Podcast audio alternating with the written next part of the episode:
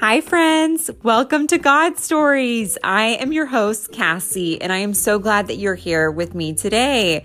This is where I have on my friends, both new and old, to share their God stories. From the big, aha, miraculous, life changing moments to the ordinary, everyday moments that are oftentimes the very extraordinary, life changing ones. My hope is that you're encouraged. My hope is that you're sometimes challenged. My hope is that you feel welcome and enjoy today's episode.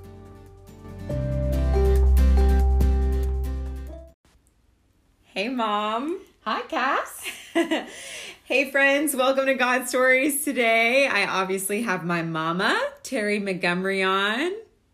And go ahead and introduce yourself. Hi, I'm Terry Montgomery. I am Cassie's mom. Um, I am a mama of five, two kids and three bonus kids, and a honey, as my grand angels call me, to six beautiful grand angels.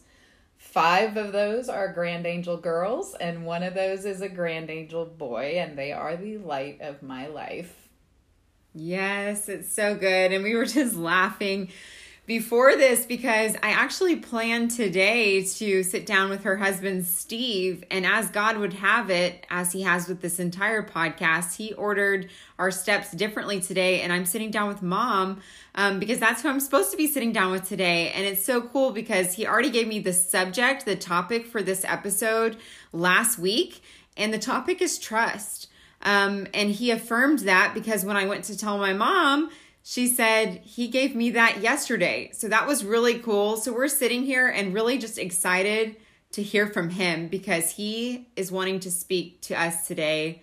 And obviously, it's trust. So thanks for being on. Yes. I'm glad this worked out. This is really cool and exciting to me. Um, so why don't we go back? I obviously know you well, and I'm sure I'm going to learn a lot that I don't know, but go back and tell us how you grew up mm. And a little bit about what your life was like before you became a Christian. Oh, wow. Okay, absolutely. So I grew up in a um, strong Christian household. Um, my uh, most of my growing up, I was born in Texas, but most of my growing up was actually in uh, Cheyenne, Wyoming, where my dad worked, and we lived out in the country and it was wonderful. Um, we had lots of adventures. I have um, three brothers and a sister. My baby brother wasn't born until I was in college. So, for the most part, it was four of us for all that time. And we went on adventures, hiking, um, we went skiing. We did lots of fun things growing up. Uh, we didn't really have money and we didn't know it. We had what we needed. Um, my parents made sure that we were in church every single weekend. So I grew up with the habit of going to church. And I grew up in a religious school, but I did not um, study the Bible. The church that we went to didn't study the Bible. And I didn't grow up with uh, knowing really anything about the Bible, particularly. It was more about the, the religion side of the, the church faith there. And, um, what I loved is that they instilled in me the habit of God being important and um, that being an important part of family. We had really strong family, very, very close family. Um, none of my extended family lived anywhere near us for all of my growing up. So we saw them maybe once a year, usually, my grandparents and everything. So because of that, our family was was who we had, and we were really close to each other. I was the oldest of my siblings, um, so probably all the things that goes along with. Um, as I moved through my life, I, I went to school like like everyone does, and then I always knew I would go to college. Uh, we moved to Houston, Texas, when I was a freshman in high school, and it was devastating to me. Um, going from the country to the city, away from the friends I had known for all I could remember of my life, in a very small school, by the way. My entire school from kindergarten through 12th grade was 300 students. Wow. Yeah, that was huge. Very small. and then when we came to Houston, just my graduating class was 611. So it was very much a culture shock for me, very much, uh, let alone the weather differences and all those things. Um, we found a good church here, and I, I got friends that way. And then uh, went through high school, um, went away to college um, to Texas Tech. My first venture out was like a lot of teenagers, as far as I could go away from home and still be in the state of Texas because um, I wanted to be so independent. And um, there's a lot of things that happened then. Um, so I won't go into all the details, but I did not become a Christian until I was 24 years old. Yeah. Yeah, I knew that because you became a Christian actually after I was already born. Yep. And so by this point, you already had my sister. Mm-hmm. So I guess we are going to go into it oh, a little 20, bit. Actually, I was 28. I said 24. I was 28 when I became a Christian. Oh, 28. Okay. 28. Yeah, because you were born when I was 24. Yeah, I was oh, 28. okay. Yep. Okay. Go ahead. No, no, no, that's okay. um, that yeah, it, I was older. and I had already married your dad. Um, I had been married to your sister's dad. That you met at Texas Tech, that right? I met at Tech and got married too young, um, as a lot of people do, and didn't do any of the things we were supposed to do to make sure that that was going to have longevity. So we divorced when Ashley was not quite two years old. Do you say too young? You think that there's you can be too young, age to get to get married, or maturity wise? Everything for us. I can't speak for anyone else, but for us, we had not had enough life experiences. We certainly didn't have the spiritual strength that we needed to be united. We were extremely unequally yoked, but I did not know that. Um, just in life in general and we just didn't date long enough. We we just didn't do any of the things that you should do. We had it pretty backwards. And how long did you were y'all married for? We were married almost two years. I actually got pregnant with Ashley when I was engaged. Okay, yeah. Mm-hmm. And so Ashley was born. Y'all were married when yeah. she was born, and then you were married like a year. We were married about almost. We were two years when we got divorced, but about a year and a half when we separated. Okay. Mm-hmm. And so then, how did you meet my dad? So I met your dad and the hard way. Um, I was unhappy in my marriage and um, really struggling. Knew that I had made a mistake um, because of me, primarily because of me. It just nothing about it had gone in the order that God wants us to go in. And I had gotten a job working to try to bring income into our home. And um, I was working with your dad and eventually for your dad and um, I began having an affair with him. Yeah, when Ashley was a little over a year old, and then um, I just I did it again. I I went we went too fast, got married. I was looking for stability. I was looking for what my parents had, and he seemed to have more stability. And so he was a lot older than me. He was 14 years older than me. And um, I, again, went for what seemed to look like the right thing to do. Um, and we were married for 19 years. Um, and I came. You came. I was a honeymoon baby. You were right? a honeymoon baby. Yes, you were. The only time I've been to Vegas was in your womb. yeah, we had talked about from the beginning. He didn't have any children. He'd been married twice before and divorced, and he didn't have children. He wanted a child. And I did not want any more children actually when I met your dad, but he wanted one so bad and by then, enough time had gone by to forget how rough pregnancy was on me. And I said, you know what, I do too. And so we had planned that we would start trying immediately. It just was even more immediate than we realized. and it was fantastic. And Ashley was very excited to have a sister, and it was wonderful. So that was a big, big blessing. Yeah. Well, I'm so glad you had me. me too. We wouldn't have this podcast. Just kidding. Um, okay. So then you were married, like you said, 19 and a half years. Mm-hmm. And then what happened? Uh, well, let me back up a little bit in that time frame. So we were married for, um, gosh, it was almost six years at that point um, before I became a Christian. Oh, yeah. Yeah, that was a big change. Um, we seemed to like a lot of the same things all the all the things you're looking for we were definitely best friends um, he was fun to be around and great adventures and i learned from him and he learned from me and he was successful in his career and so that was a, a great thing and um, the two of you girls were just so close and all those things were right our families were wonderful i mean there were some really great things and i had a hole inside of me. Um, we had talked about in the time that we were dating um, that he would maybe even convert to my religion that I had grown up in. And I don't know, I was really struggling with that. I wasn't sure that was the right thing. Um, after my divorce, um, the way that it was handled by the church I was attending, I actually left the church for five years and wanted nothing to do with the church because I had gotten really burned um, and basically made to feel like I had sinned beyond what was possible to be forgiven and wasn't welcome in the church and, and did something atrocious. And the people that had loved me so much, I, it felt like they betrayed me in that time. However, uh, your dad said, Hey, why don't you try the church that I grew up in? And I said, the, the, the denomination that I grew up in. And I said, Okay. So we started attending a church he actually had grown up in. And um, every weekend we would go, and he liked the back row. It was a fairly good sized church. And every single weekend that we would go, I would cry through the entire service. I didn't know why. I just cried. I couldn't explain why. And finally, one time he looked at me and he said, Listen, what is going on? Why do you keep crying? And what, why are you so unhappy? And I was like, I don't know. And he said, Well, if you don't stop, we're not coming back here because I don't want this to be what's happening. This is this is terrible. And I said, Okay. And you did you feel that unhappy? Is that what you I- how you I- would I describe felt- it? I felt like something was missing. Like there was something empty and I couldn't put my finger on it. And everything that I tried to make it be happy wasn't working.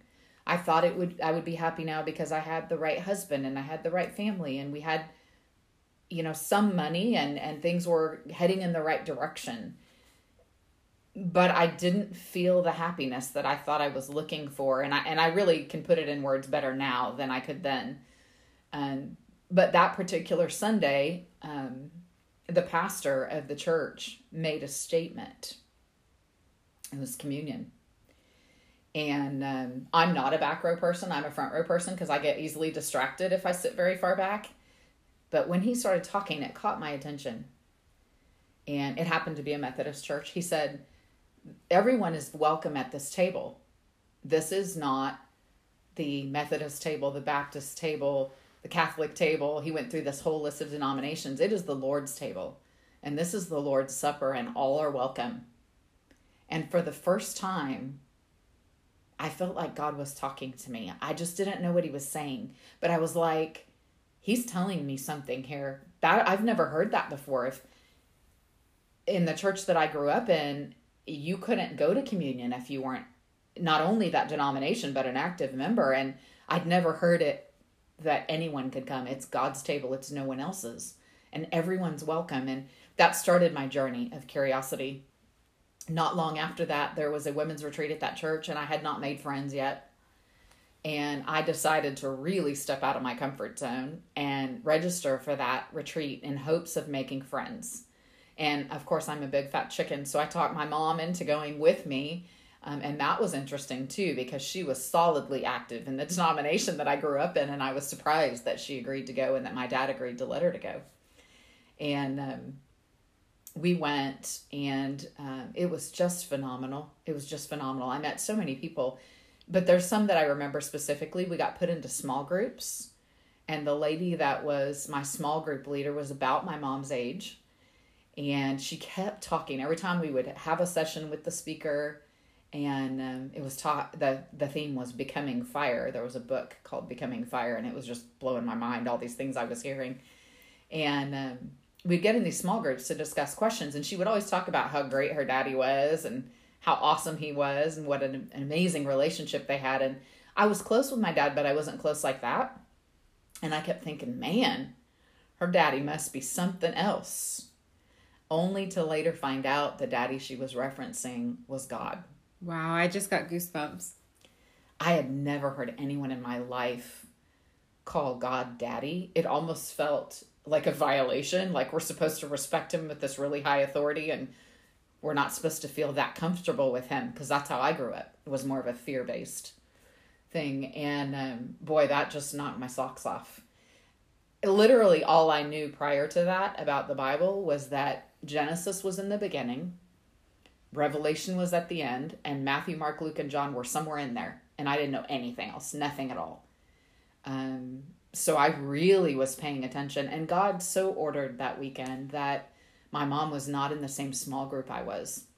and I wasn't telling her what was happening and these questions I was having and it was just unbelievable and this particular place that we were at was this retreat house that was out and kind of towards the hill country of Texas so it was just beautiful just Round a beautiful Top, round top Texas. Texas yep and they had this beautiful rose garden and I remember walking through it and one of the songs that we had been singing was a hymn that I also had learned in my church growing up and it was special to me and I was singing it. And at some point, I remember my leader was Betty. Betty said, If you want to ask Jesus into your heart, you can. And I'm kind of listening. And she said, Before we ask God to come into our hearts, before we repent of our sins, or when we repent of our sins, we have to do that first. And then we ask Him to come in and be Lord and Savior of our lives. Before that, we can't come charging into the throne room. We don't have permission to talk to Him. And I thought, What? What do you mean? And she said, Jesus is the way into the throne room, and He's the only way. You have to repent of your sins and, you know, basically you want to get to know Him and say, you know what, Lord, I want to get to know you. I want you to be the Lord and Savior of my life. I want something different. All that was so true for me.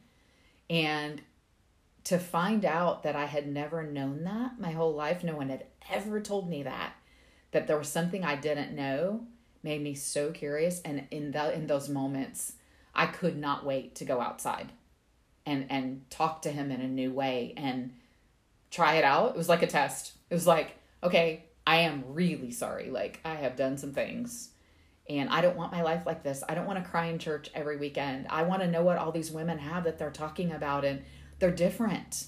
I've never been around this many women like this. What am I missing? Show me who you are.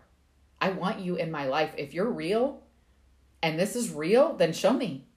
And man, it was it was incredible. I um I was on fire after that weekend and I couldn't learn enough fast enough.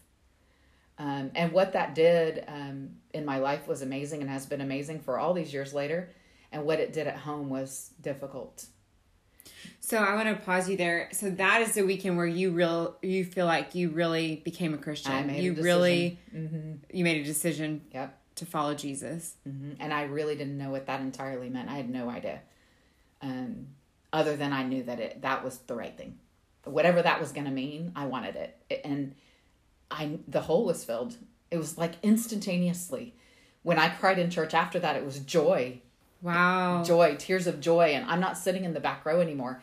And um, I have to be in the near the front where I can see and pay attention. And I was so hungry, so hungry. And um, To get to know him more. Yes, to learn everything that I had missed for so long and I didn't understand and it, it the Bible was real.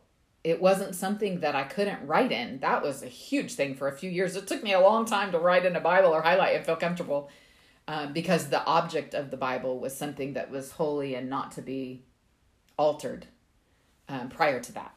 And so um, And you weren't altering it when you started writing it, but you no, but I felt, you know, that's how I was raised. Like you're messing with it, like it's a holy object, right? And and I learned that the holiness is His word. It is not the the item itself. It is His word, and yes, the words are holy. And mark that thing up. Spend time in it, right? Learn. Do whatever you need to do for you. Some people write in it. Some people don't. Do what what He leads you to do. What you feel helps you get to know Him. Um, so that was very powerful. it makes me think of the scripture in Samuel that God looks at the heart. Man looks at outward appearance, but God looks at the heart. Yeah. And I think anything can become an idol if we let it. A- Absolutely. An object, a person, anything. But the whole point is to get to know him, like you were Yes. Mm-hmm. saying, not to show him, to know him. So different. hmm And so that's what you were doing in this point now, is you were really getting to know him. Yeah. So did you feel like he was really starting to become your daddy God? Like, It took many years before I felt like he was my daddy God. Um, because the only comparison I had was my earthly daddy. uh huh. And this was a completely different relationship. Um, like I said, my dad and I were somewhat close, but not super, super close. So I had to be shown what that could look like. And he did that through a lot of other people and a lot of circumstances, and um, very much the journey of in the beginning giving me signs, physical signs of everything that I wanted to know. He was constantly showing me right in front of my eyes. Spiritual milk, right? Just baby food. Let me show you, let me show you, let me show you. As I came to believe and started walking my journey with him over the years, then it became you've hit some maturity. I don't have to show you all the time. You know the word, you trust me. Now you got to walk it out. And so the the walk matured.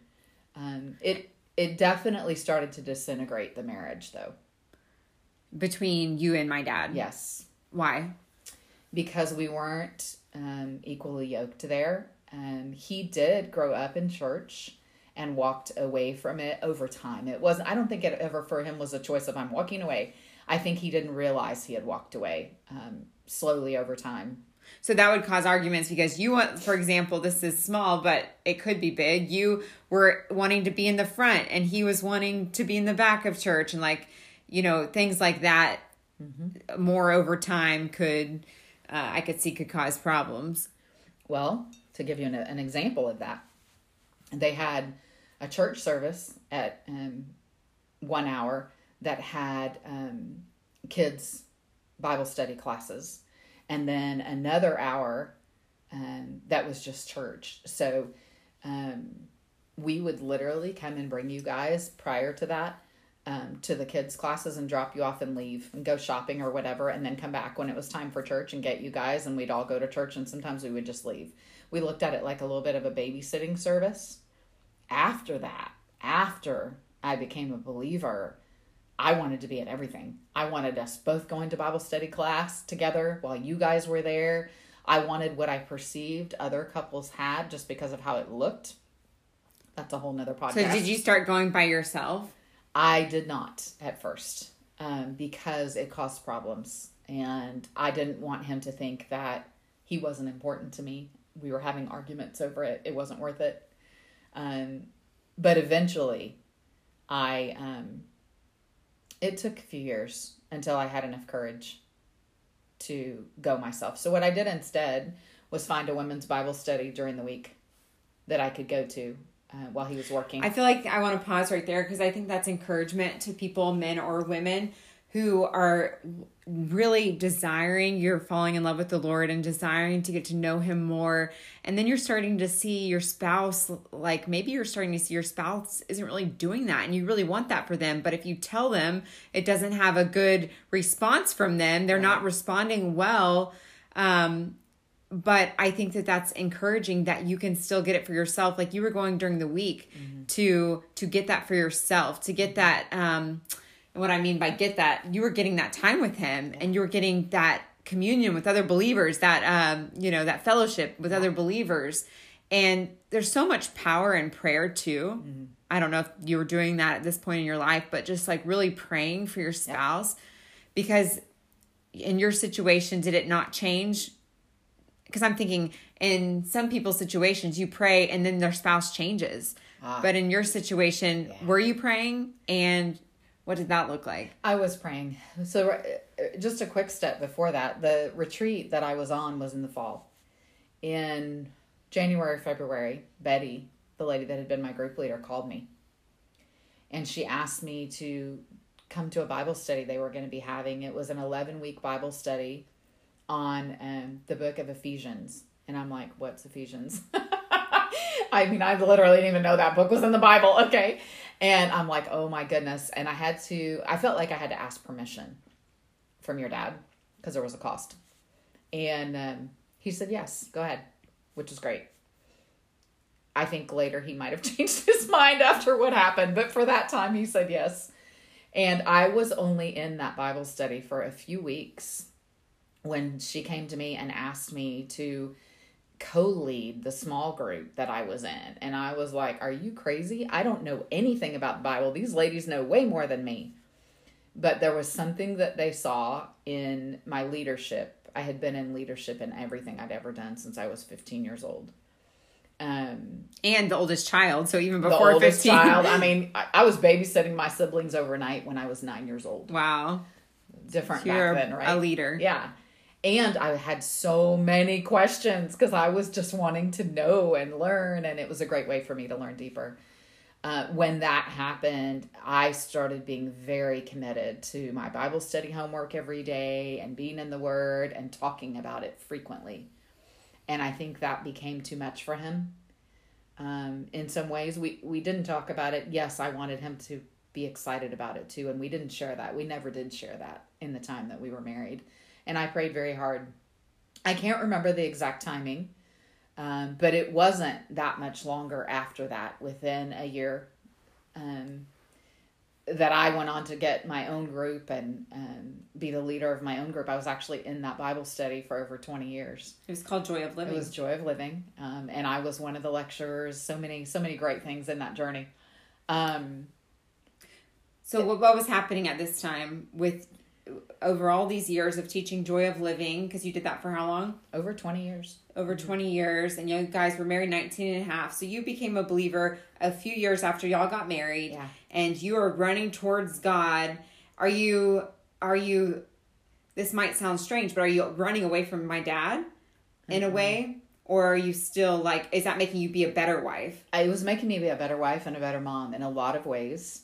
I had never prayed out loud before um, and your dad got really sick. I think that you were about four at this time, and he um, got pneumonia. I remember that. Yeah. And he ended up in the hospital, and he was getting worse every day. And I was really scared. I was calling Betty and like, what do I do? And how do I pray? And how does this work? And all these questions.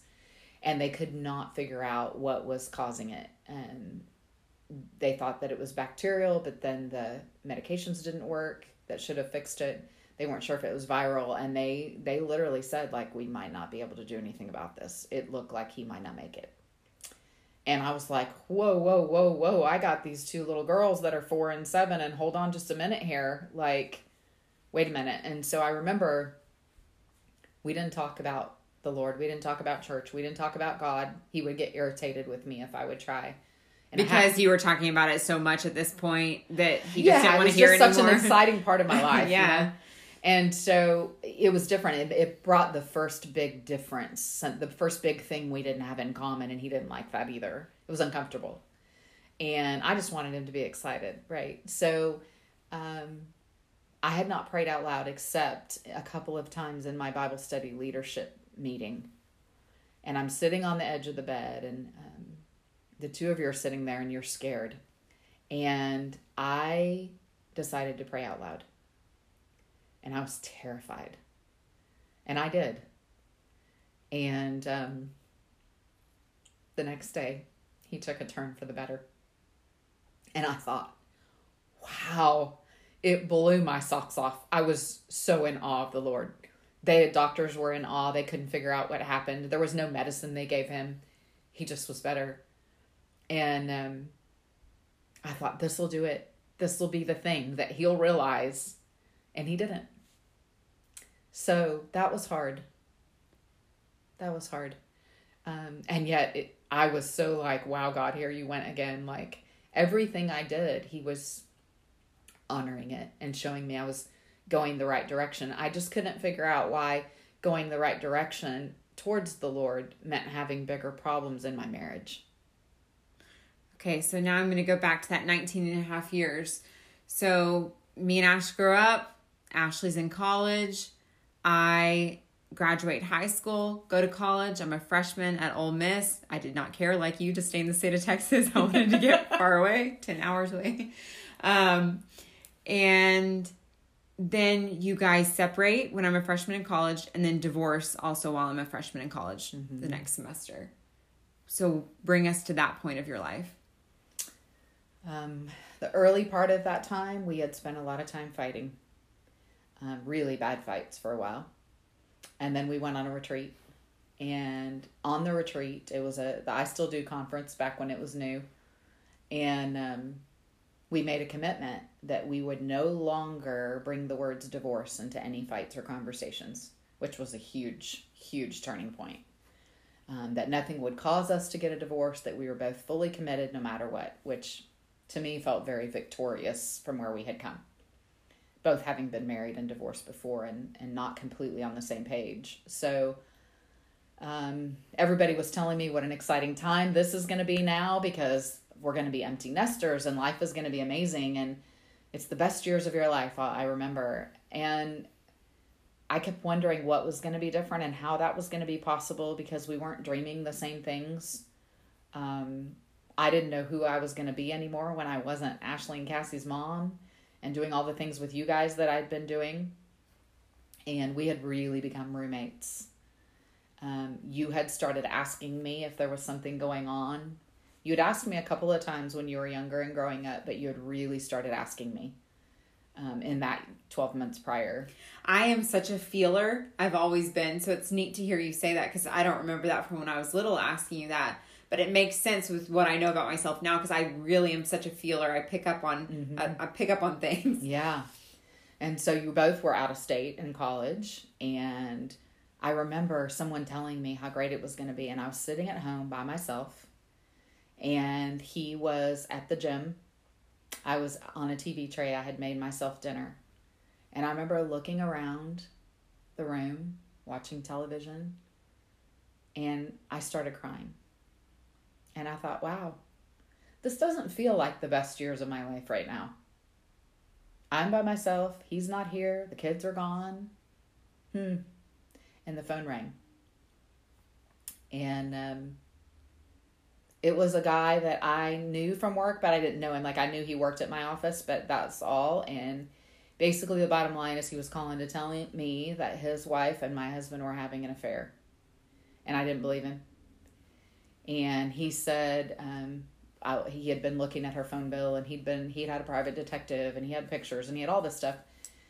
And I thought, oh wait, I, I pay the bills. I'll go I'll go pull the phone bill. So I go in and I get the phone bill off my desk, and all the pages are missing and I thought, okay, well, I have online access.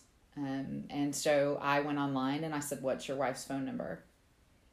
And he told me what it was. And I found her phone number on 20 pages at all times of day and night and realized that he was right. And um, from there, a very, very rough night. Um, I it was in the middle of Hurricane Ike had just happened and um, we were under a curfew. And um, so dad came back home that night. He ended up coming back home, and I wasn't gonna tell him, but I did end up asking, and then that turned into a bit of a confrontation. And then did he admit to it? At first, he didn't, um, and then he did because I told him that he had a private detective, and then he had to admit it that night. That night, and I, um, I said, "Do you love her?" Because that's all that mattered to me really? And he said, Yes, I think I do. So I was shattered.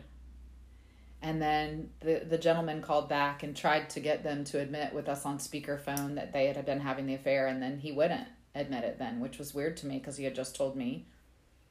And then we hung up, and he said, He's got a gun, he's going to hurt her. And I thought, You care that she gets hurt, but not that I do? And so he called back again and said he was on his way to the house, the gentleman. And your dad packed his stuff and left so that he wouldn't be there when he got there. And then I felt like I knew where I stood. And so I packed up some stuff and I packed up little our little dog and I drove through the night for about an hour to my parents in a city without power under a curfew, crying my eyes out and crying out to the Lord. And how old were you? Oh, goodness. Um, I was 42. And um, I got I called to tell them I was on the way and I barely had told them anything, so my mom was a wreck when I got there. Um, and then um, I um, I remember I had told him he had to tell you guys or I was going to tell you. He had 24 hours to tell you guys because I didn't want you guys to think that I left him and did something. That was a rough time, too. So, anyways, I woke up the next morning at my parents' house. I was on the, I got off the bed, I got on my knees, I pretty much laid on the floor.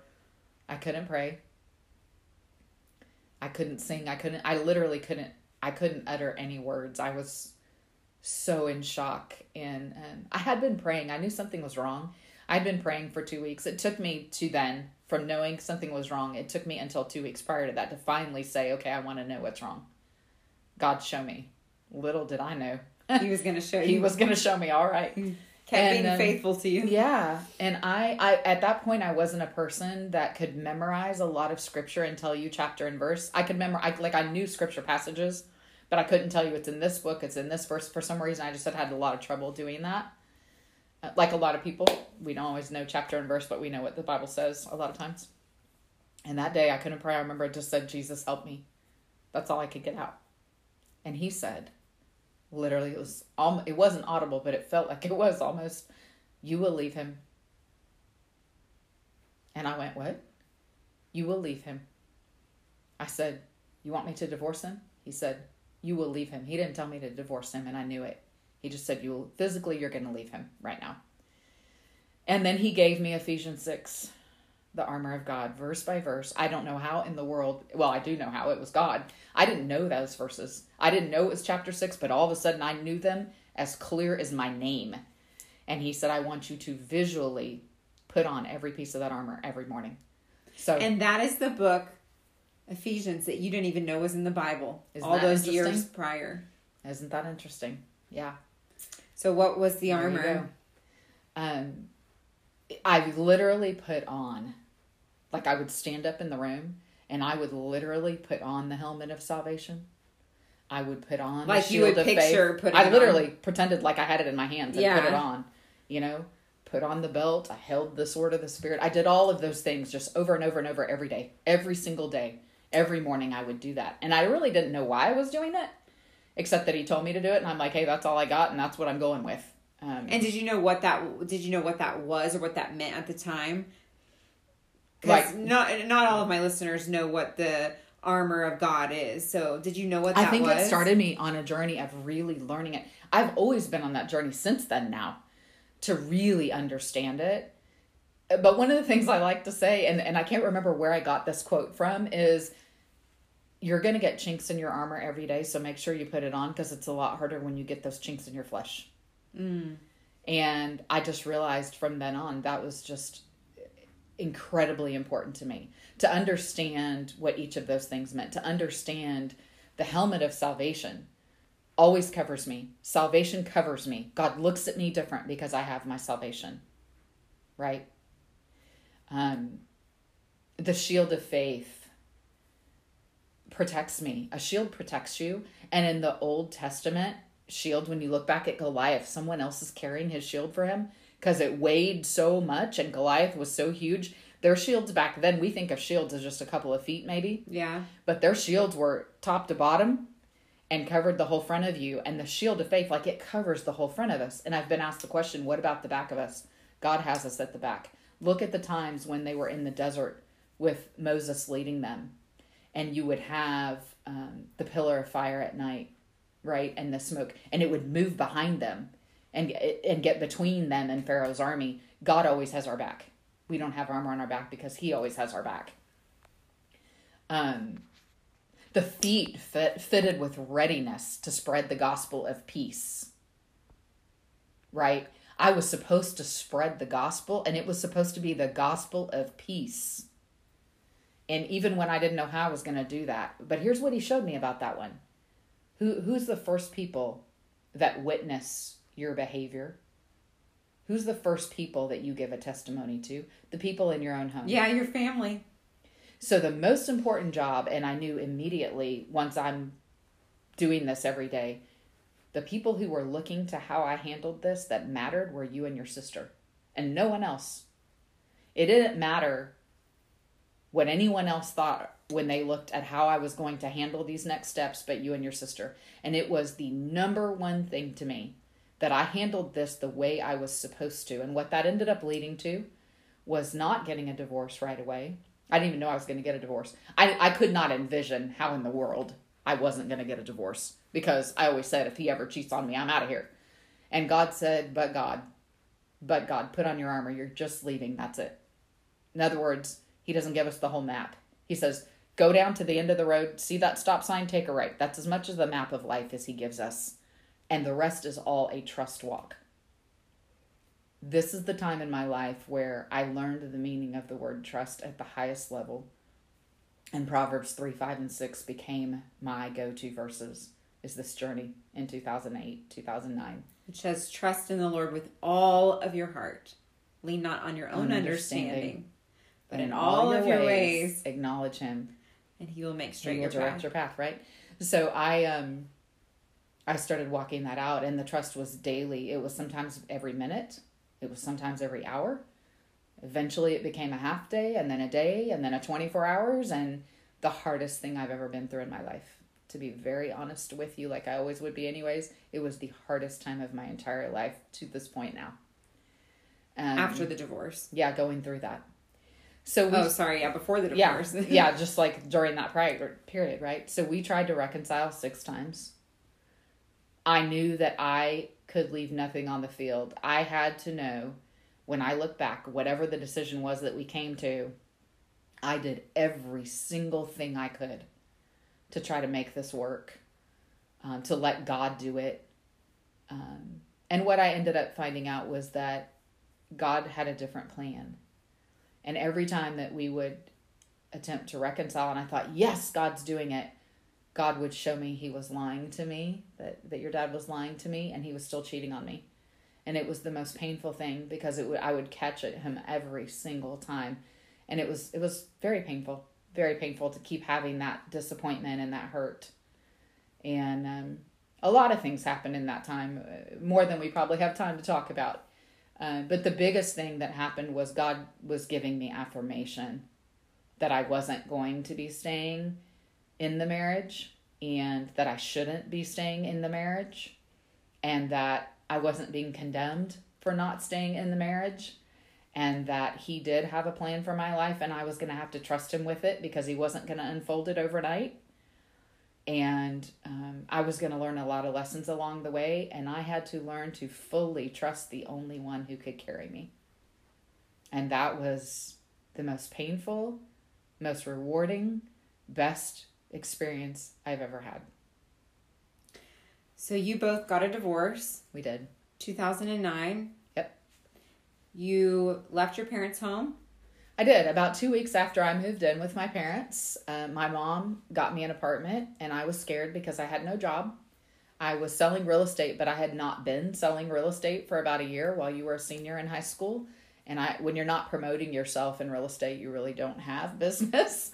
So I'm like, how am I going to pay for this apartment? And um, I think they paid a month for me.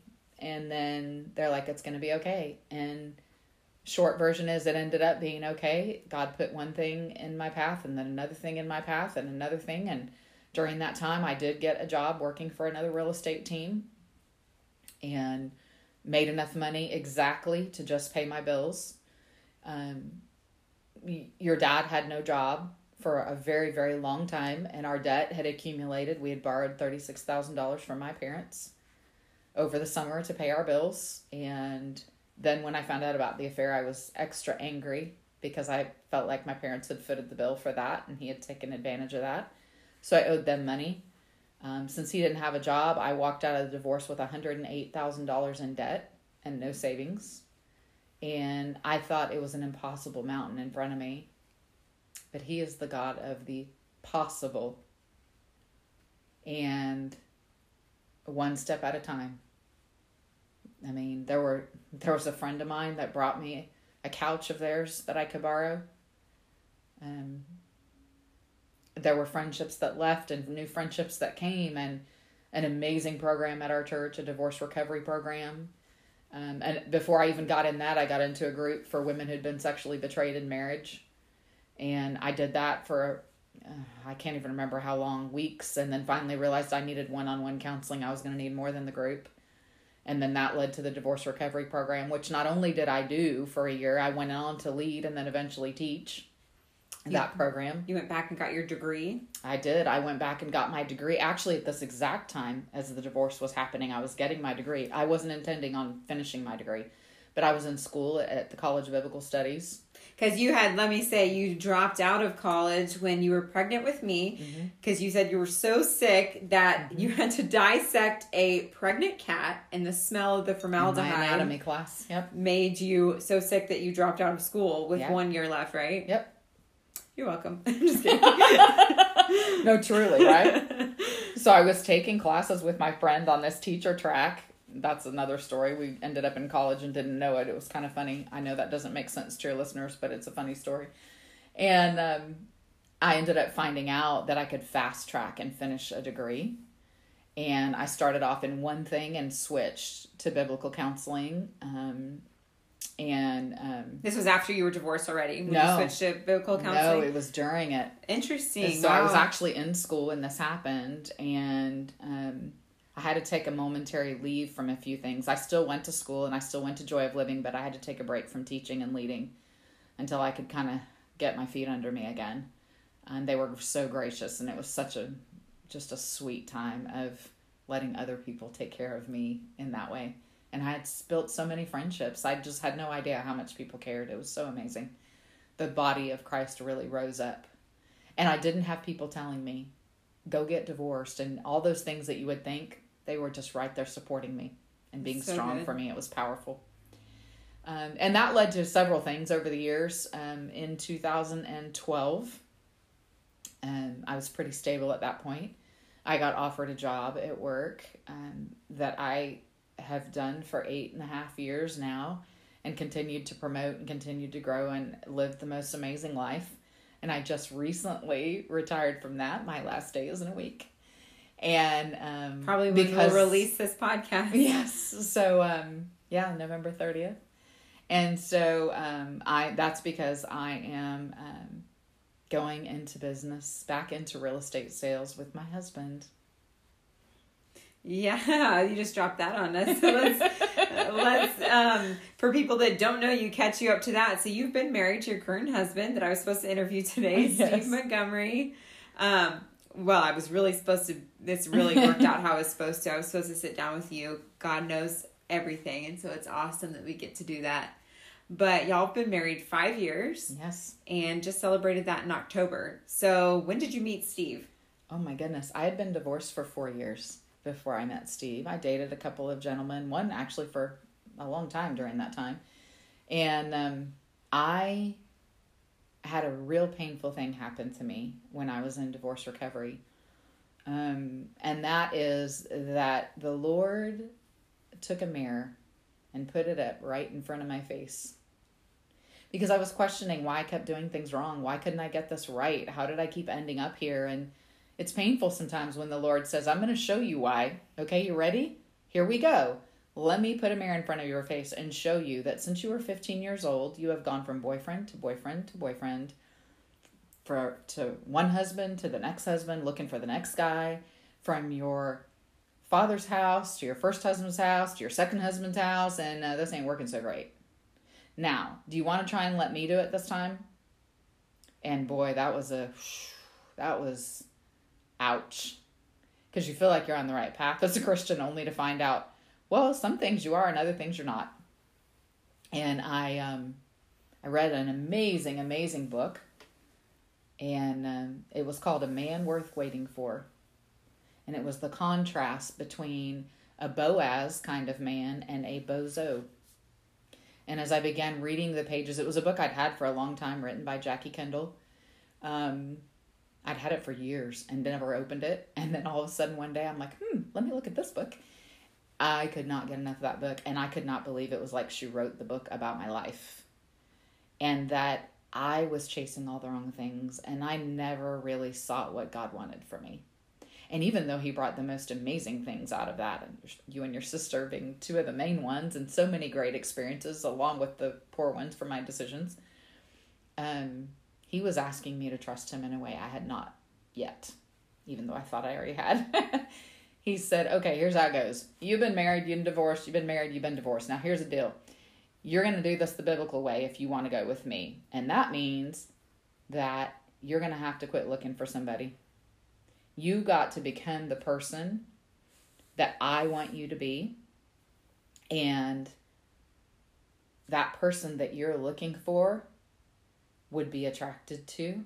And then maybe I will and maybe I won't. And the journey that I, the way the journey went is I realized I don't need anybody else. I don't want anybody else. It's okay. Like I've never been so happy in my life. I kind of finally related to Paul in the gospel of what it would be like to just be single and how strong the ministry would be. And someone said to me, um, You'll know if you're supposed to be married if you are doing more for the Lord alone than you could be with another person, or if you and another person can accomplish more for the Lord than you can by yourself. And I was like, huh, interesting. Kind of tucked that away. I went all in on what God wanted me to do. Um, there were several areas of my life that He brought in front of me, actually through something that happened at work. And how do I become God's best spiritually, emotionally, physically, mentally, financially, in my relationships, in my job? And that was quite a lifetime worth of work. And so I got very determined to find resources, coaches, spiritual coaches, to help me be my best for him in all those ways and everything else took a back seat and i honestly thought that journey would be for the rest of my life. And it has been but i thought i would be alone by the, for the rest of my life. And i was happy. I was like this is amazing the things that started happening as i began to be committed to that and paying off the debt which i never thought would happen in a million years not as fast as it did. You paid it all off. paid it all off. That was Wow. god's hand in every way um, assisted he just came alongside for my hard work and made it happen. But I had to be intentional. I had to be disciplined. I did that through Dave Ramsey's Financial Peace University. Um, just everything. I, a lot of things in my life I had to change and quit looking for a guy. I don't need a guy. Guy's not going to fill the hole. He didn't work before. It's not going to work now. Only God could fill the hole. And this time for you, it wasn't religion. No. Like when you were Uh-uh. growing up, it was actually just out of pure love for him and Yeah. relationship. and serving. He showed me that the happiness and the joy comes from serving other people and being used by the Lord. When He asks me to do it, do it. Don't make any of that idols. Whole nother podcast. And um, it was really cool. And I um I started that job and then You mean I? I'm still stuck on what you just said about Uh-huh. idols. You mean don't put anything above God. God don't put your kids it. above God. Yeah, and I had done that. God. I had done that. I had definitely made you guys on the altar of my life, and not even realized I had done it until this time. Like before God, before Yeah, you guys were the most important thing. I didn't think I thought you were, but before you my were. dad too. Yeah. Oh yeah, Yeah. for sure. A mistake a lot of parents make. Um, and everything was out of order, so out of order. So he needed to show me order. But now here you were Yeah. on this journey, just you and the Lord. committed, all in, good to go.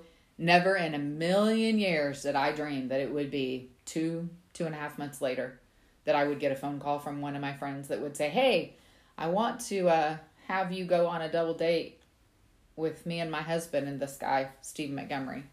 I'm like, girl, you know I'm not dating anybody. It was like 10:30 at night. I was walking the dog.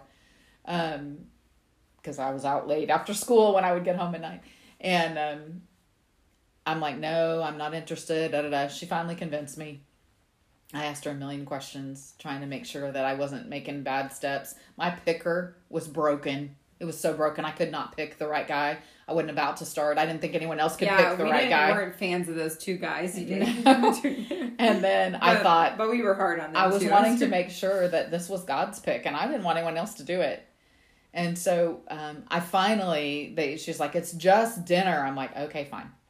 So we're gonna go, and um, Steve sent me a Facebook message. We were friends on Facebook. He had requested me a few months before. She convinced me that he really, really wanted to go out with me. Unbeknownst to me, they convinced him the same thing, even though neither You had true. not met before, No. but he had requested you on Facebook. Yeah, hmm because he knew of you from her. yeah. That we had mutual friends from Oh, church. okay. we had both been in divorce recovery but never at the same time so anyhow we go on this blind date it was a disaster frankly um, he was very clearly not wanting to be there and i was very clearly aware of that and it was just awkward and then all this baggage as, as we start talking he was very transparent and he's sharing all this baggage and i'm just looking at her like have you lost your mind Did he know he was on a date? yeah, he knew he was on a date, but he just didn't. He didn't dress like he wanted to be there. It just, it was like y'all lied to me. And they did, the little turkeys. They lied to him and they lied to me about how excited we both were to go with out with each other. Neither one of us was. So we left that night. It was raining, and I remember he didn't even want me to my car, and I didn't want him to. We shook hands, you know, great. We left. The next morning, I'm at church, and I'm texting with my friend, like through the church service. I know that's not good, but she's asking me how the date is, and she's on the other side of the worship center, and I'm texting her, telling it was horrible and all this stuff, and just kind of blew up her phone. And she sends me a message back, and I remember getting so mad because it was so true. Well, it's not like you're walking down the aisle with him tomorrow. Don't you think you could at least be friends? and it was just a uh, a god wink. it was a god wink in the moment, going, um, hello, let's get back on the page we're supposed to be on.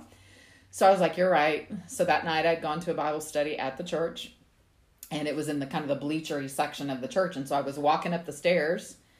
And I came down the road that I was going to sit in. And as I looked up, about to sit down, I looked across, and there was Steve coming directly toward me in the row in front of me and I thought, oh no, I remember my friend invited him to this last night and now he's here. And I thought, well, this will be awkward because I thought he was dating someone else and she was sitting in front of me. And he looks, he gets right up by her and he looks back and sees me. And there was an empty seat by me. And he said, I'm going to sit by Terry and steps across and sits next to me. And I thought, whoa, whoa, whoa, wait, what, what, what's going on?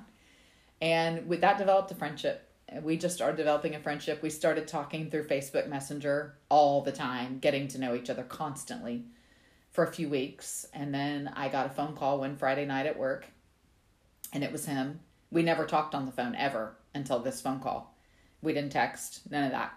And I thought, uh oh, I knew as soon as I saw it, he's going to ask me out. And I did not dress for this. I am uber casual. It's Friday um, my hairstylist straightened my I have really curly hair and he straightened my hair that day and it looked awful. It was so funny.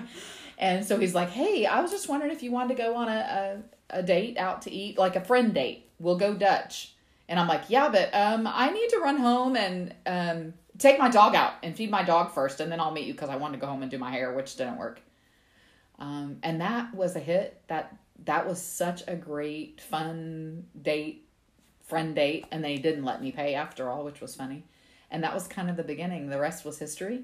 It was obviously fun for him too, since he didn't let you pay. It was. Um, it was very fun. So we had a lot in common, which we did not prior think that we did. Uh, he thought I was a snobby city girl, and I thought he was a lazy country boy, only to find out we both were country people and we both were city people, and we had tons of stuff in common. And we liked to do a lot of the same stuff and we both were really true strong believers. We both wanted to honor the lord. Neither one of us was looking for a relationship. And my journey of god holding the mirror up to me is the exact same journey that he was having at the exact same time it was so interesting because neither one of us knew we were on the exact same journey and it caught us both off guard how fast god took us to each other because we thought oh no here we go again rushing and the best blessing came out of that in that we went so slow. like we went so slow and it was so great. We were both being really careful not to rush it, not to get caught up in it. it I, I don't know why I did this, but every single day from that friend date on, I literally would pray and give Steve back to God every single night. And I would say, Lord, if you want him in my life, You'll give him back to me tomorrow. If not, thank you. Thank you for the blessing of that time. And I did it every day. I don't I don't know why I started that. I can't remember if I don't know, he just gave it to me and I just did I literally meant it. I would say, God, thank you. It was a great day. This was a great date or a great conversation or whatever it was. And I would give him back to him. And in the beginning, we probably only saw each other once or twice a week, maybe. Um, but we talked a lot and we started talking on the phone. We were still talking through Facebook Messenger. Um, we would text sometimes, but my job was really busy, and he um, worked for Habitat for Horses. So he was out on a ranch working with someone to rehabilitate horses so they could be adopted by people after they'd been abused by someone else. Um, and it was just really good. Our lives were very full, separate from each other, and then God just started blessing it. Um, we had been dating for about two and a half months. Um, and it's so ironic because yesterday would have been the day that um, we had gone to a friend's birthday party. That the lady who had led my be- betrayal and uh, women who've been sexually betrayed in marriage and joy of living. It was her birthday. She was having it at her house. She invited both of us, and we had a great time at her party. And you know, we were definitely starting to like each other a lot. And as we were leaving, um, saying goodbye, he bent down to kiss me, and I said, "You know what? We we need to go slow." And he goes, "We have been going slow," and he was right. And he kissed me, and the rest is history. So we went slow, and we made sure that we were doing it according to the way God lays it out in the Bible. Um, we got a lot of criticism for that because people would say, "You guys aren't sleeping together. You're not living together. You're not." And we were like, "Nope." And it was never with a, a an error or a sense of judgment about anyone else. And believe me, it wasn't always easy. But we said, you know, God's clear in Scripture about what He wants it to look like. And the reason is because He wants it to be protected and special and honoring to Him and to truly give you every blessing and every possibility for success that there is. And so we just committed that that would be the deal. We would not stay at each other's house or apartment um, by ourselves at night. We would go out all the time, somewhere, go to dinner, go to a movie, be in a group of people. You know, like we always tell our teenagers to do. Uh, we were doing the same thing and modeling that behavior. We went to a lot of stuff at church. Um, he had his activities. I had my activities. because you didn't want the temptation of having sex. we didn't want the temptations of having sex or anything else really leading up to that and we didn't want to do anything that accelerated things because when you start having physical intimacy you start losing your wisdom and decisions. You become attached because two become one flesh. Um, the sexual intimacy that you have as is reserved for you as marriage because you literally miraculously become one. Well you're not supposed to do that before you get married. But what happens when you do that before you get married our, our pastor at our church describes it's like taking two pieces of cardboard and um, putting super glue between them and attaching the two people and then when you My mom talks with her hands, by the way, so that was her clap. Her clap. when you break up it's like pulling those two pieces of cardboard apart and they they're super glued so they rip and you leave part of your piece of cardboard on theirs and part of their piece of cardboard on yours and it never goes away because you've connected in a way that can't be undone can't be walked away from easily you make excuses for someone else's behavior because you're in this incredibly intimate relationship. We did not want to put each other in that position. We'd spent our lives doing that with other people. It was time for different and new and to do it the way God was calling each of us to do it. Yeah, because it's so harder if it, it is harder if you've slept with a bunch of people and then you go to get married. The only way to heal from all that is God, and He can mm-hmm. heal you from that. Yes. But it's harder. And I've had that. I wanted different. And And He, was wanted giving you the opportunity with this one to be different, totally different. Totally, totally different. which was so cool. It was amazing to watch the relationship that you and your sister built with him. It was amazing. With who? with Steve. Oh yeah. It was amazing to watch the relationship that I built with his children. It was Oh, and let me just say that I drilled him the first time I met him. I remember, I don't know how long I had known him at this point. It might have not been, it wasn't the first meeting I had, but the first time I was ever out, just him and I together, I remember asking him about his finances, about his past relationship, his intentions with my mother, because I just didn't want you to be in a situation where you would get hurt again or you know, just wanted to figure out who this guy was because I had met the guys that you had dated before Steve, mm-hmm. and I was like, and I saw you get hurt in those relationships as well, and I was making sure that this this dude, if he was serious about you, he was not going to hurt you, and sure enough, he did not. Yeah. We were actually going out to where he was taking care of horses when that happened, and you rode with him in his truck, and I came in a car behind you guys. And I remember when you guys got out of the car, he was pale, he was sweating.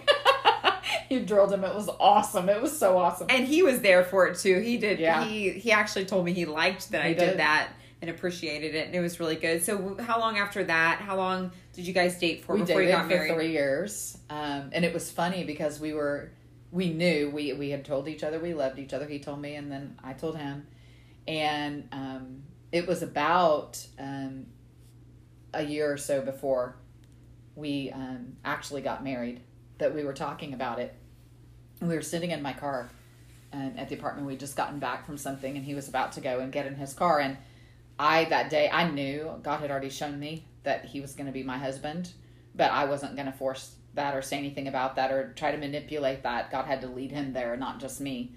And I had, for some reason, I had some time in my day that day, and I had written down in my notebook that day every single possible wedding date for one from that day forward for one whole year that could actually be a day we could get married um, every single date because there were so many that were blocked out by things we were doing in work or things with our families or holidays. It was hysterical. I don't know why. I was i felt like i was in high school where you write your name and you write their last name as your last name. It kind of felt like that. That's so what Scott Wesley on my episode a couple weeks ago said he did with his wife, or before he even went on a date with her, he was doing the same thing, just like so funny. Jessica Wesley. So that's There what you you were doing. You were Yeah. like, what dates? So I wrote all these dates because I'm such a planner. And I wrote down all these dates and I didn't tell him. I had it in a bag in my car. It was sitting on the floor. Well, it was in my car when we were in my car that night. And um, we're talking, and, and my friend Becca, who is a very good friend of mine, was dating someone. And she said that she and this guy started doing premarital counseling prior to getting engaged because they didn't want to break up if they got engaged. If they were going to break up over something, they wanted to break up before that. And I thought, wow, that's really cool. I kind of like that. So I had talked to Steve about that and we were talking about it that night. And I said, you know, that's really makes sense to me. And he said it makes sense to me too. So there was a pastor um, that we'd become really good friends with that um, we knew if we got married, that would be who we wanted to marry us. And we decided that, you know, we were in fact going to get married. And that we wanted him to marry us and we wanted to go ahead and start premarital counseling with him so we could do it before. And then if anything was going to be big that we needed to break over up over we would do it. So we started looking at dates of when we could get married and i laughed and i said well as a matter of fact i just happen to have this little handy dandy notebook here. I pulled it out and we start going through the dates and i didn't know if he was going to want to get married sooner or later right? So i have this whole thing well he skips the whole first few months of the year so i knew. And he goes well what about what about october 10th and i looked and i went october 10th is good. And we both kind of had this funny feeling like why is that what is that date? Like it's ringing a bell. And the really cool thing was the night this happened that we were looking at that was october 10th 2014 and we had picked a date one year from that date without realizing it until we did it wow. it was so cool so 10 10 And 10 is the number for perfection and completion. yeah seven for uh seven for completion and 10 for perfection Oh, okay, there you go. Yeah. So um, we and there's a whole lot of stories around that that happened too. But um, we called Brent the next day and said, "Hey, we were talking about getting married. We wanted to know if you would do marriage counseling with us." And he's like, "You can't be living together." And we're like, "We're not living together. You can't be sleeping together. We're not sleeping together. That's the only way I'll meet with you." I'm like, "Great." And it was amazing. It was the best thing we ever did was to go through all of that. He was good too. He was intense with his questions. We had homework every week we had to read like i don't know 50 to 100 pages of this book that he gave us and then we had to write our summary in one page in a one page double spaced document which was really hard to do for that and then we would have to read it to each other so i hadn't seen his and he hadn't seen mine and we would read it and then talk about it and it was a very very sweet time but we weren't engaged yet so i didn't know when that was coming um, steve had never been to disney world and my work convention was going to be in February in Disney World. And so I said, "Hey, what if you flew out after the convention and went to Disney World?" And he really wasn't that thrilled because I think he was thinking it was like some typical Six Flags theme park. I'm like, "You would be amazed. You know, Cassie, that it's my favorite vacation in the world because we've been a billion times." And it is mine as well. yes. And so he agreed and he flew out there and um, we um, had a great, great, great vacation. And he proposed to me on Valentine's Day, which I did not see coming because I didn't think he would pick a typical day. And he totally caught me off guard. And then we got married the following October, and now we have been married for five years. That's right. And I just remember on your wedding date, I remember, let me say two things. One, even before you met Steve, in that time of singleness for you, I remember telling people in those years that my mom is the happiest because they would ask how you were doing. because they knew you were divorced. And I would say she's the happiest I've seen her in my entire life as Mm-hmm. she is right now. And truly, you, not right at first, obviously, after the divorce, but you seriously did in that special time with the Lord, like you were talking Mm-hmm. about, grow so close to Him and become so free from things that you had been holding on to, even when you were married to Dad before, you know, separation and all that stuff happened, that you really became free of. Like Yeah. you were saying earlier, idols, all this kind of stuff. And you got to, you know, go on a trip to Israel you had always wanted to go on. You got to get your degree and things like that.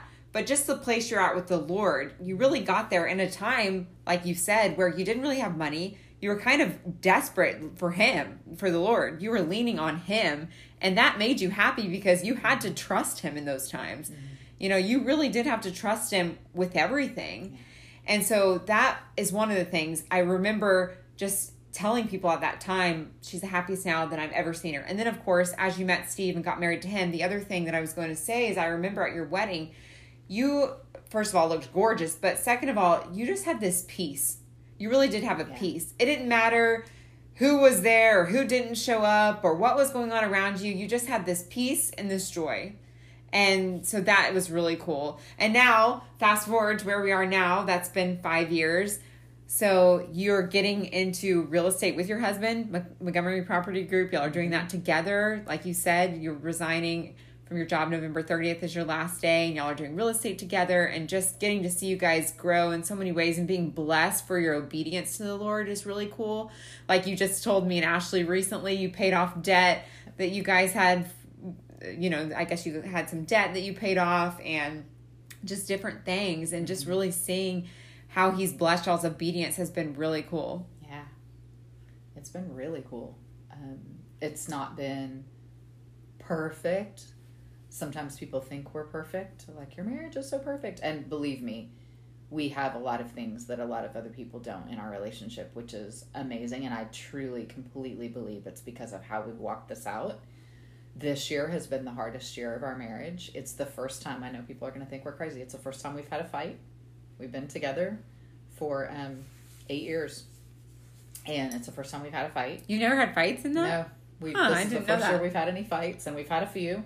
Our fights are very different. Like they're not yelling, screaming fights, but it's been a stressful year for a lot of reasons for most people with COVID nineteen and all the things going on. There's been so many stressful things. You guys have lost a lot of people that have died. You've had to walk with your children through grief, losing our dad. Yeah, I mean, and that's just one thing that I know about, but Yeah. there's so many things that y'all have had this year. You've Yeah. lost friends.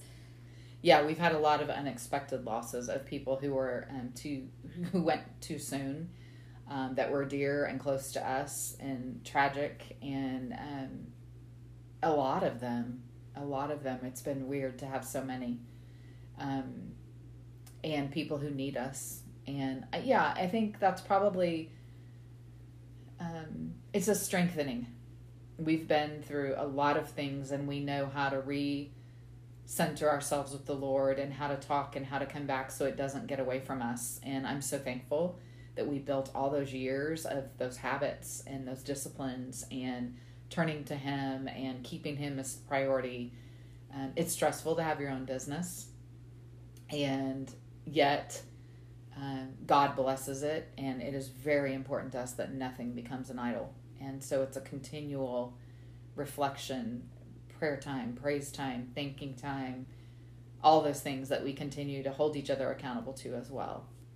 Um, one quick thing I do want to share that was special because it was so cool and so I guess I just I didn't expect it because I'd never had it on our wedding night when we finally are going to get to consummate that relationship.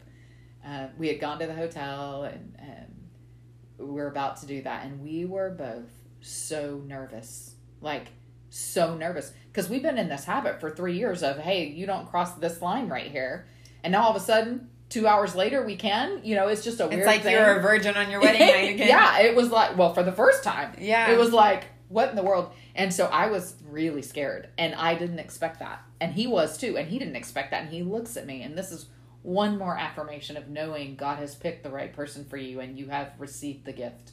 He looks at me he goes would you mind if we pray first? And i was like oh my gosh absolutely. It was so great it was it was like this is why This is why you do it God's way. This is the coolest thing ever.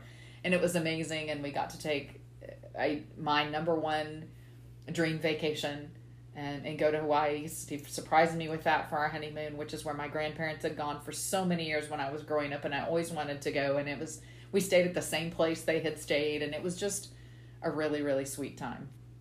Coming forward to what you were talking about, and That's probably really cool. The last big thing that um, that I will say in this phase of my life, in this season of my life, um, trust has been a running theme for me for a long, long, long time, and and you know the more the more you walk with the Lord, the more He, I believe, wants and requires of you when it comes to trust, and um, He knows you're maturing, and He wants you to always continue to grow. It's it's an active and living relationship from an active and living God, an active and living Word, and um, That's what's so cool is that he's alive. yes. It's not just like words we read on a page. That were in the and- past, yeah. No, but he will speak to you through that Yes. if you ask him Yes. to. and he constantly does and i can read the same thing five times five different years and get five different things out of it based on where i'm at in my life at the time so um, two things big this year one was the job was really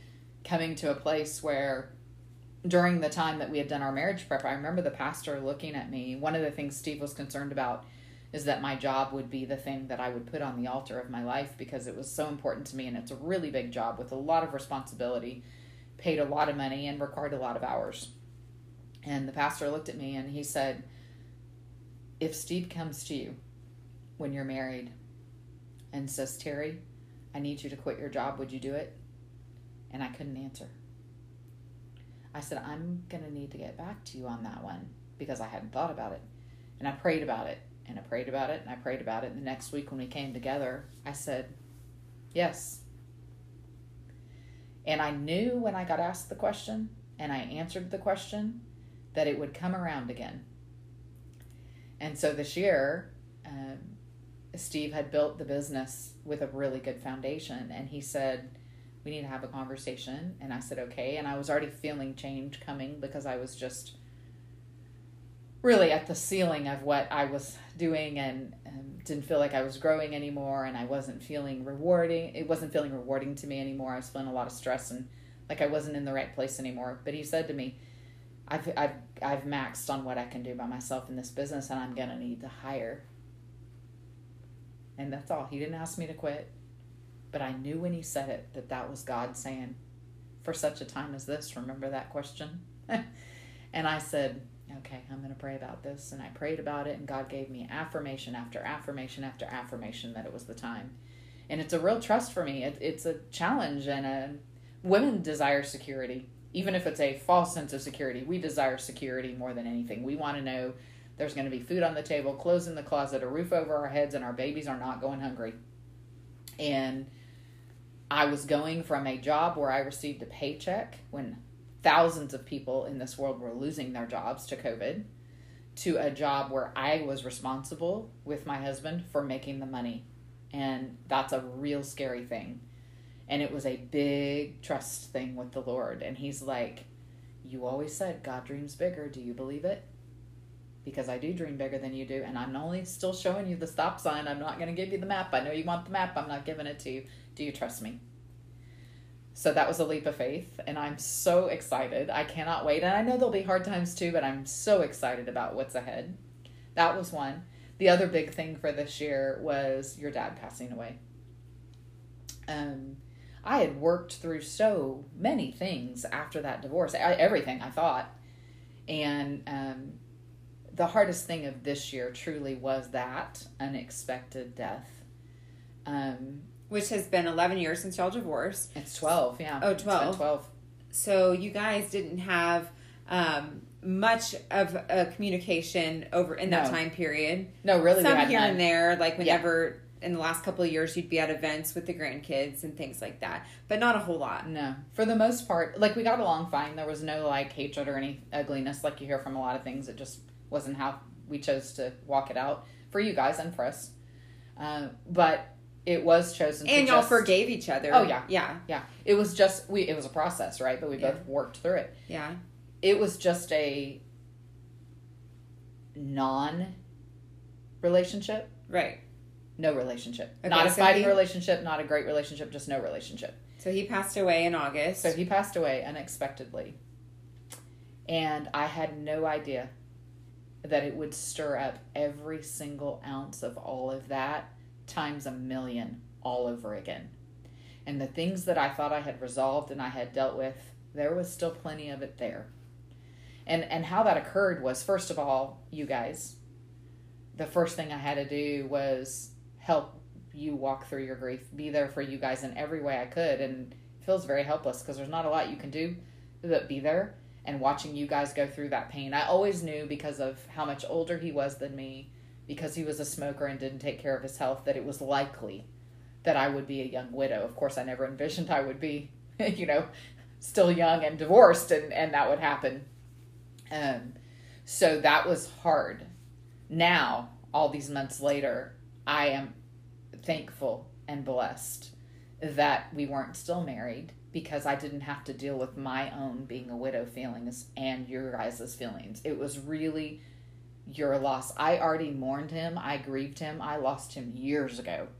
So I had walked through those pieces. I saw people at his service that I had not seen since the times when we were happy. Um, all those worlds collided at one time, and I couldn't deal with any of it because I was trying to help you guys. I couldn't even let myself start thinking about how I was feeling. So what did God show you when you finally let yourself go to all those places? It's been happening ever since then. Um, I have cried, I have screamed, I have been angrier than I've ever been for all kinds of things, and I have vented it out. Um, At God or towards dad? I vented it out. Oh, angry at your dad, not at God. Um, furious. For what? Oh, let's see. It's a long list, but let's start with you didn't take care of yourself and you'd still be here if you would have. I don't know if he would have, but that's how I was feeling, right? Was if you would have quit smoking all those times you lied and said you did and you didn't, if you would have just walked, if you would have eaten healthy, if you, you know, the list is long, if you would have tried doing any of the things that we wanted, and now look what happened, you know, those kind of things. So what did God show you about that? Did he show you that that's true or did he show you The main thing he showed me is that I still had unresolved anger for that I thought I had walked through. Um, I started a lot of things were discovered that amplified the things that were hurtful, that brought them all back up again, that showed me they had never ended in all this time. That was really hard. I still had people lying to me to this day, all these years later. Why? I don't know why. That was painful. Um, there was just a lot of things that made me angry. It made me question everything all over again. Was there ever a time we were happy? Did you lie to me the whole time? Were you cheating on me the whole time? All those things came all back up in such a big way. And I was so mad because I felt like, how dare you come back into my world, into this relationship that you have nothing to do with, into this house that you have nothing to do with, and soil it? And it was so hard hard, hard. And um, I would, you know, find little mementos. I couldn't get away from it. It was everywhere that I looked, there was something. And I just wanted to run. I didn't realize that's what I was doing, but I wanted to run away. I wanted to erase it. I wanted to pretend it wasn't there. And God wouldn't let me. So I finally got mad at Him. And it goes right back to that word, right back to that trust word again, and saying, I'm big enough. I can take this. Do you trust me to walk you through this part? It's different when the person's not here. You can't punch them. You can't scream at them. You can't yell at them. You can't say anything nasty to them. You can't write a nasty letter to them or send a mean text or I mean I wouldn't do that stuff anyways, but you can't. So what do you do when you can't do it anymore? I always thought that when he died, like I would be there at the bedside. I would come in and we would have some kind of final closure to all this since we didn't talk all these years and I was mad I didn't get to do that. And God said, Why can't you do it now? Right? So, one of the things that helped me was to say, okay, God, how can I do that now? And He didn't just answer me right away. Some things have happened with prayer time and talking it out. Steve has listened for hours on end as I've walked through and voiced out and prayed, and he's prayed with me, and I've worked my way through something I thought would never all the way get out. And then um, you guys have pain over and over and you're expressing your pain and things like even at his service there were so many people saying so many amazing things about him. And I, I felt so much peace after that service after you guys talked. And then the hurtful things came as you're cleaning through stuff. And i got so much anger again. And um, i remember saying out loud he is not a good person. All these people got up and said all these good things and nobody knows the other side. And thinking then feeling guilty that i would say that and just throwing a temper tantrum and god coming and saying okay here, let's get down to it. Keep going. We're almost down to that mirror again. Let's find it. Where's the piece that you need to see? Sorry, I'm punching my hand again. I'm talking with my hands. Um, and what I saw is he was not a good husband. He really wasn't. He never should have been married, but he was a great dad. And that brought me the first step of peace. And I realized, okay, God, you showed me that. I can trust you there. Let's keep doing this. I got to walk through this. I want to I want to walk over it. I want to walk under it. I want to go around it. I don't want to go through it. I want to do anything but go through it. And he said, "I want you to go through it." Okay, I'll go through it. Let's get through it. And somewhere along the way, I ended up redoing this room, this prayer room that we're sitting in.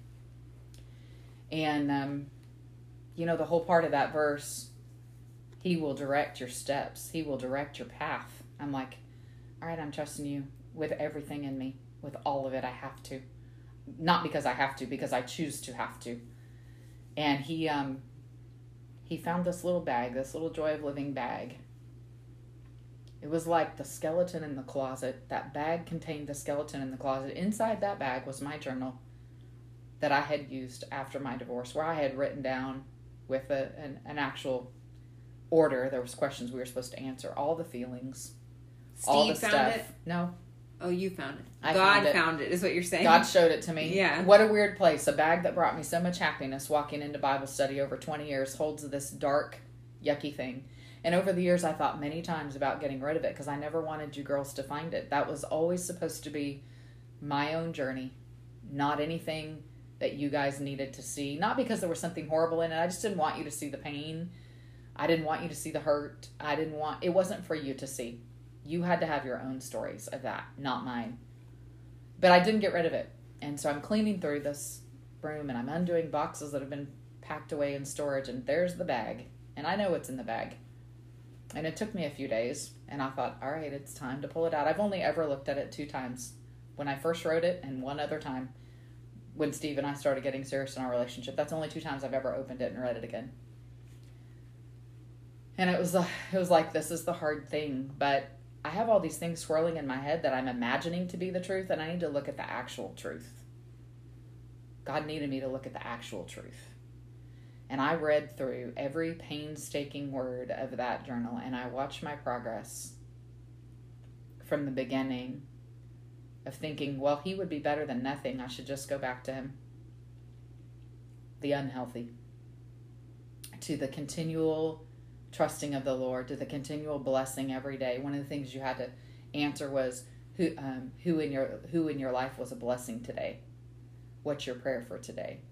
Um, and man, there was stuff I forgot, and it was so powerful to see the little things people did or said, and I was like, wow.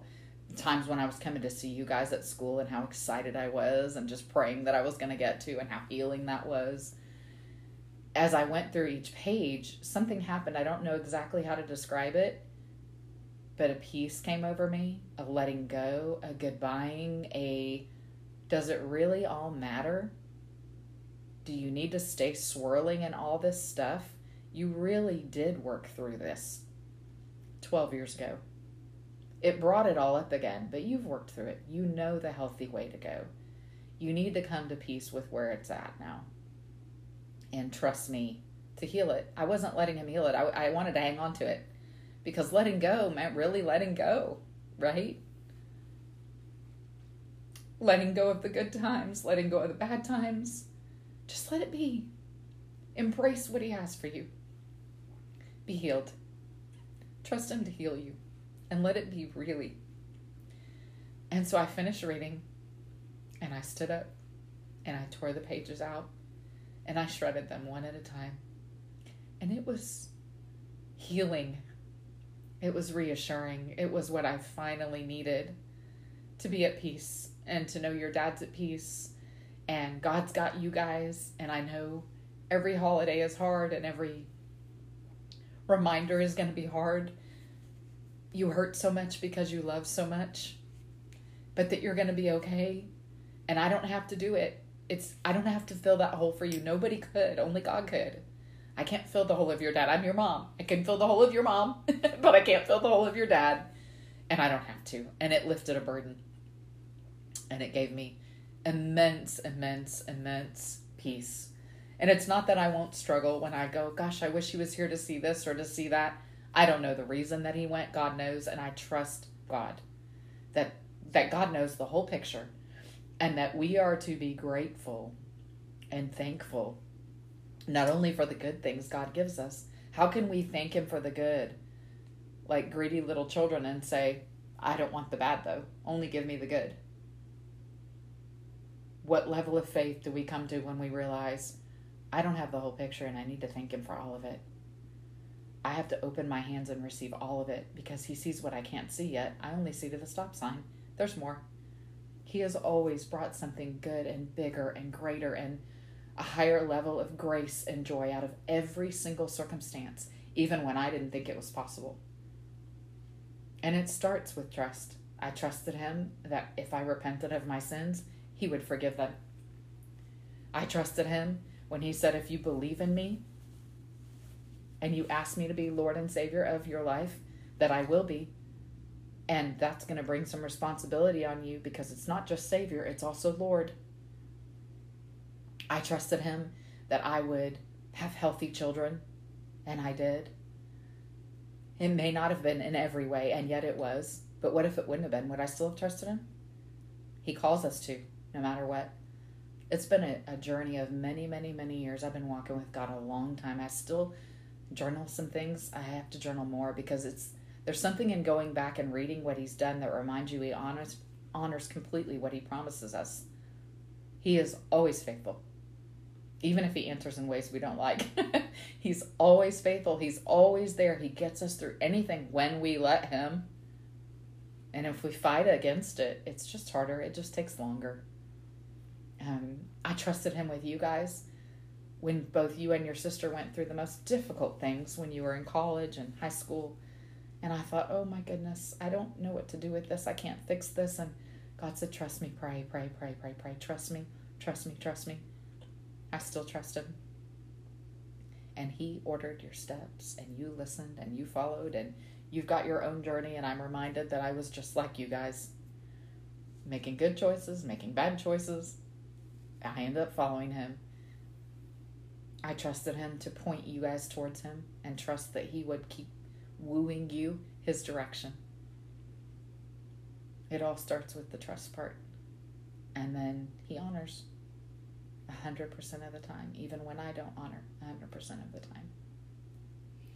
Oh, it's so good. I feel like mic drop in the episode. This is done just after that. It was so, so good. Thank you for sharing truly as you were talking i was thinking about when paul talks about in in the new testament endurance and when we have trials and you persevere then it builds endurance and that's total paraphrase i can't remember off the yes. top of my head exactly what verse that is but it's so what you've done in your life you know you pressed into god like you said through the good through the the hard through the challenging, through the sad, through the grief, through everything, and just pressed in, pressed in, persevered, persevered, kept chasing him.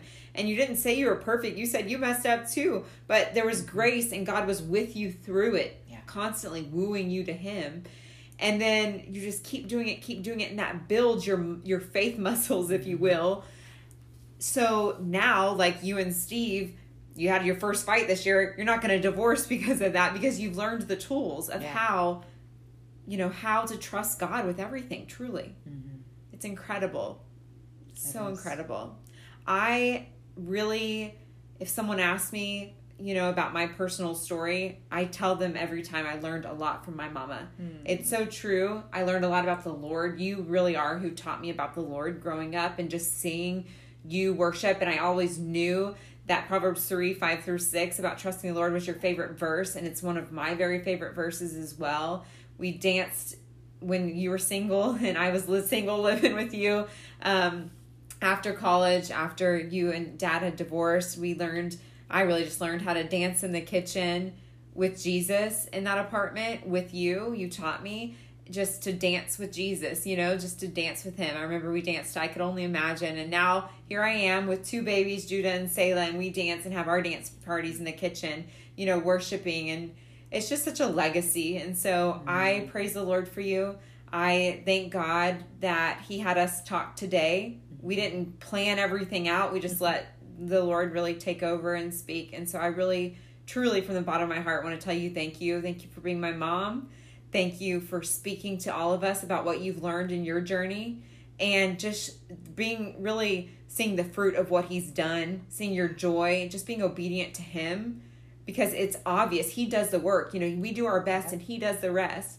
And he really he is the one that blesses and gives and brings the increase. And so I just praise the Lord for you being my mom and you being faithful to him. Mm-hmm. So the fun question that I like to ask everyone at the end of my each episode is if you can sit down with somebody from the past or present and hear their God stories, who would it be and why? It would be my mama Floy, which is my mom's mom. Um, she died when you were when I was pregnant with you. Um, I was named after her. My middle name is Marie after her, and Ashley's middle name is Marie after her and um, she was all of almost five. And Ashley's daughter Scarlett's middle name, name, is Marie. Marie. That's true. yeah, so there's a, a, name legacy going on um, of the oldest girls. She was almost five feet tall. Um, she was a nurse. She was a tough cookie, and my favorite grandparent. But I didn't know her very well, even though I thought she was the coolest lady. She was so classy. Um, she was married to my grandfather, who was an attorney, and he was he was so tough, and he was um, a recovering alcoholic, and her life was not easy. She grew up uh, the daughter of a farmer um, in the the country of Iowa, in the countryside in Iowa, and um, she and her sister um, grew up on a farm, and, and their daddy was a circuit pastor. Um, and I would love to have heard Wait, what's a circuit stories. pastor? That means they just went around um, preaching on the on Sundays at different churches. He did Baptist churches and Methodist churches out in the country in the little farm towns. He would preach in all the different little oh, churches. Cool. Yeah, it was really cool. And I would love. I wasn't old enough to know to ask all the questions. I wish I would have asked now. You know, I was still such a young person and a young mom, and boy, there's so many things I'd love to go right back and ask her now.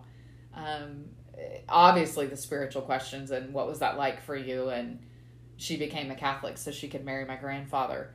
And just the journey. What was it like to be a pastor's kid? What was it like to be a farm kid? And she was the total opposite when she was married to my grandfather. They were socialites.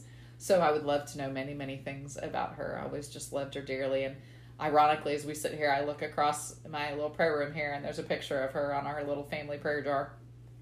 Yeah, I love this. We, like mom said earlier, we're recording in their prayer room. They just got new furniture for it, but everywhere you look is little cool things from her time in Israel or time at this place or that place, pictures of family, kids, and you know, the word she gets each year. There's a big sign that says trust, and then one that says believe, and one that says peace. And it's just really a peaceful room, and you can tell that there's a lot. It's a it feels set apart. You can tell that a lot of prayer and worship happens in here. So cool. I love that. I'm sure you'll get to sit down with her in heaven and talk. Wait. That would yeah, be so cool. Cool. Thank you, Mom. I love you so much. I'm glad this worked out today. Thank you for sharing and being on. I know it's just going to just really touch a lot of people. Thank you for having me on. What an incredible honor. I'm so proud of you for doing this and all the people it's already reaching. So thank you. Amen. Amen.